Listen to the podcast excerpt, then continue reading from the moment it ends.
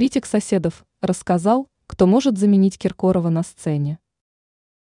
Все еще не утихает скандал вокруг Филиппа Киркорова и других представителей российского шоу-бизнеса, которые приняли участие в голой вечеринке. В прессе сообщается, что после этого мероприятия Киркорова начали вырезать из некоторых телепрограмм. Музыкальный критик Сергей Соседов высказался по этому поводу. Он заявил, что современные телешоу давно превратились просто в фон. Соседов предположил, что по этой причине зрители могли не заметить, что чьи-то номера не вошли в шоу. Также критик предложил замену певцу, пишет news.ru. Журналист считает, что короля российской эстрады можно заменить на Николая Баскова или Сергея Лазарева. Как пояснил Соседов, их репертуары похожи. Песни Киркорова может петь Басков, те же песни Баскова может петь Лазарев. И они в принципе могут петь песни друг друга.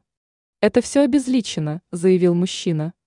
Ранее сообщалось, что Киркорову объявили бойкот и полностью убрали из новогоднего эфира после скандальной вечеринки.